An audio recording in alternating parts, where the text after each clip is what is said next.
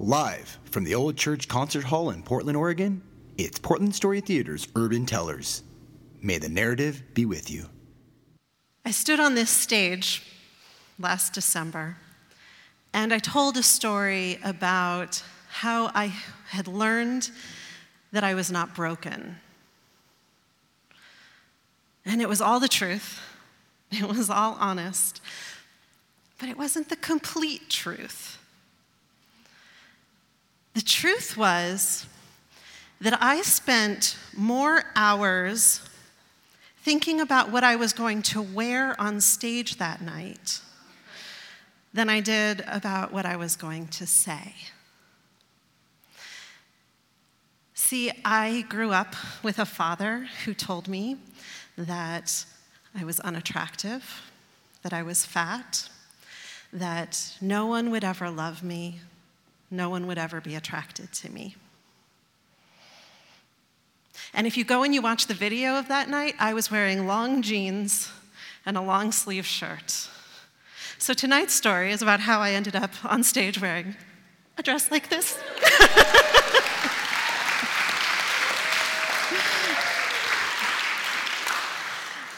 Soon after I told that story, I discovered an organization here in Portland called Sex Positive Portland.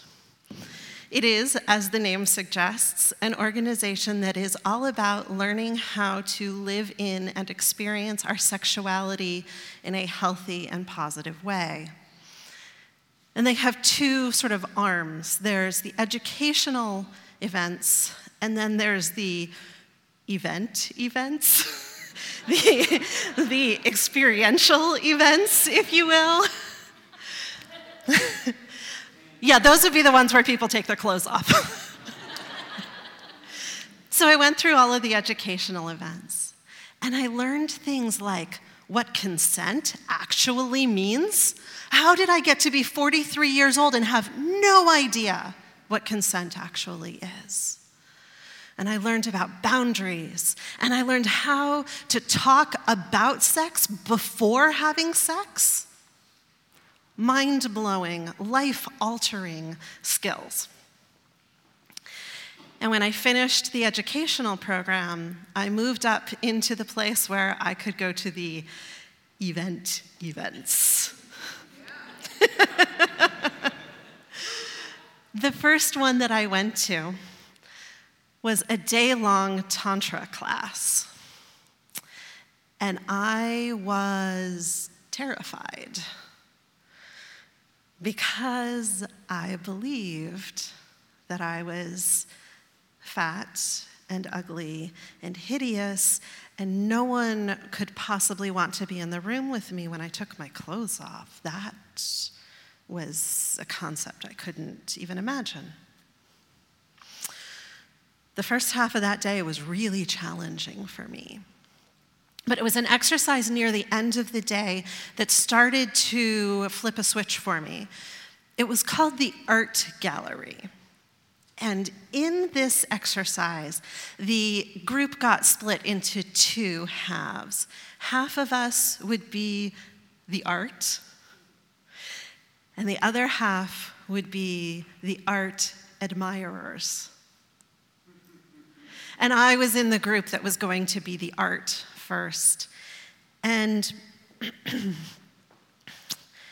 the instructions were that we were allowed to unclothe ourselves to whatever degree we felt comfortable.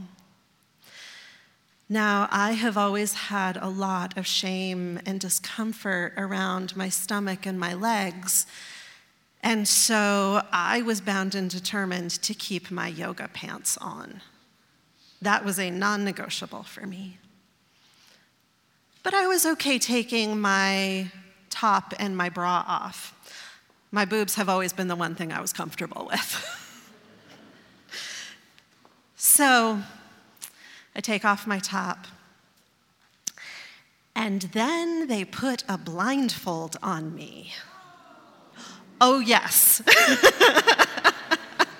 if I wasn't scared already, oh Lord, I was about ready to run out of that room. But they put a blindfold on me, and the most amazing thing happened. I stood there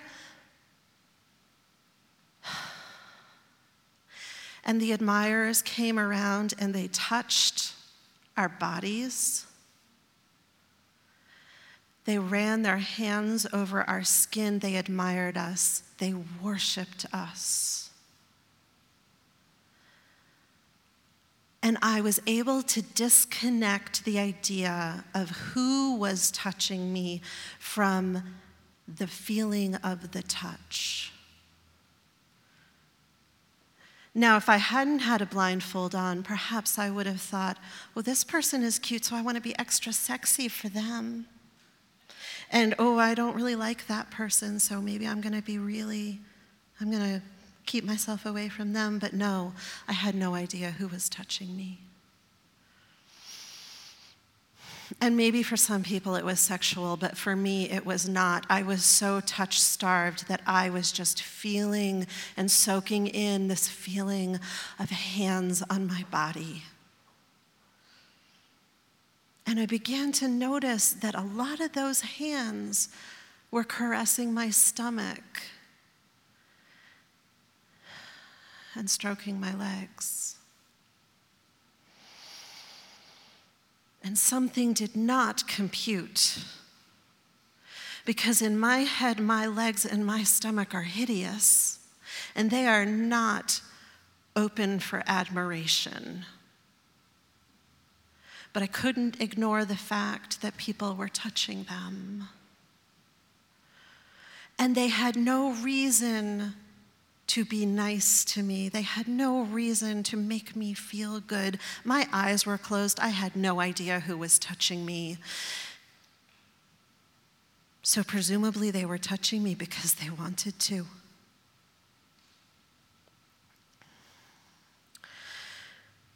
In the days following that exercise, it occurred to me that there were two stories going on that day.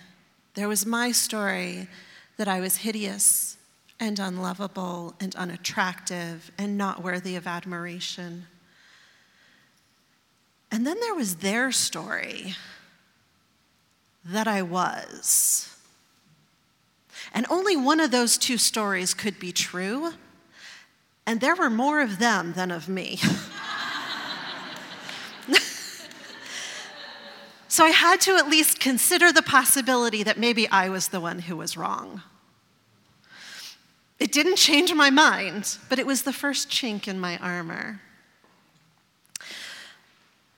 About a month later, I went on another crazy, ridiculous adventure, and I decided to spend five days on a nude beach in Jamaica.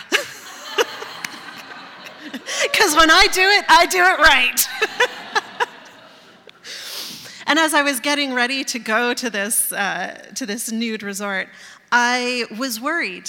You know, I've always been invisible among the, the I've always been invisible as a clothed person among the clothed people.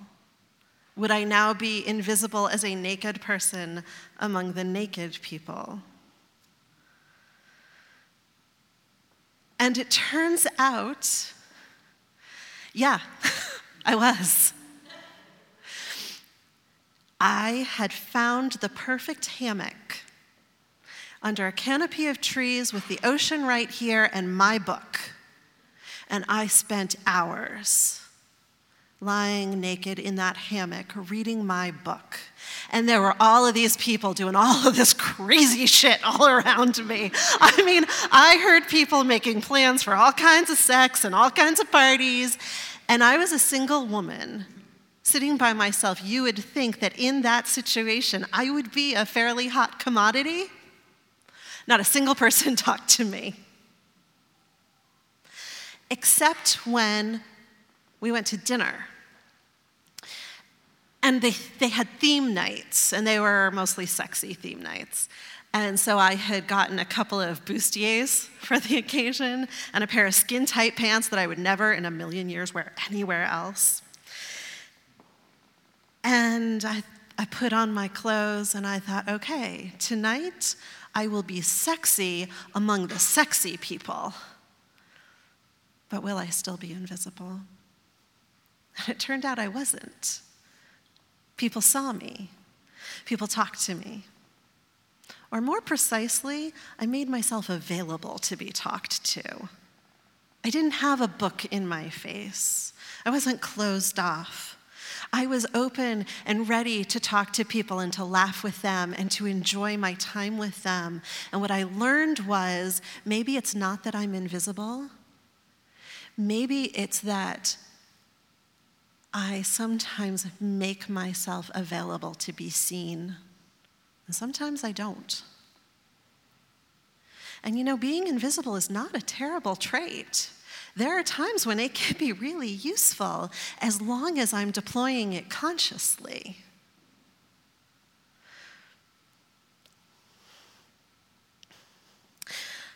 I realized that the blindfold was actually really off around the end of April. I went to a friend's birthday party and there was a man there who I had not met before. And I could feel him feeling me. I could feel him noticing me and being attracted to me. And uh, I didn't quite know what to do with that. But I chatted with him through the evening.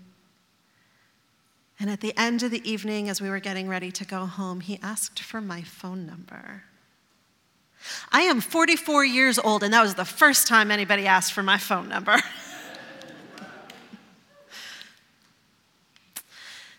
so, Tom and I have been dating for coming up on six months. yes, thank you.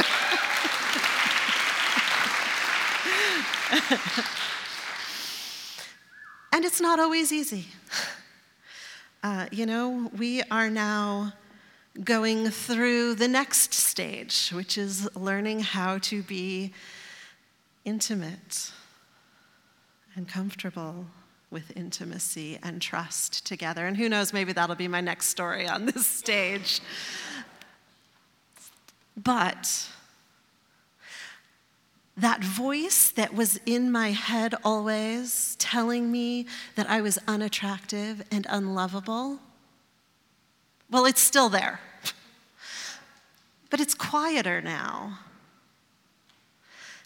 And I now have empirical evidence to prove that it is not correct.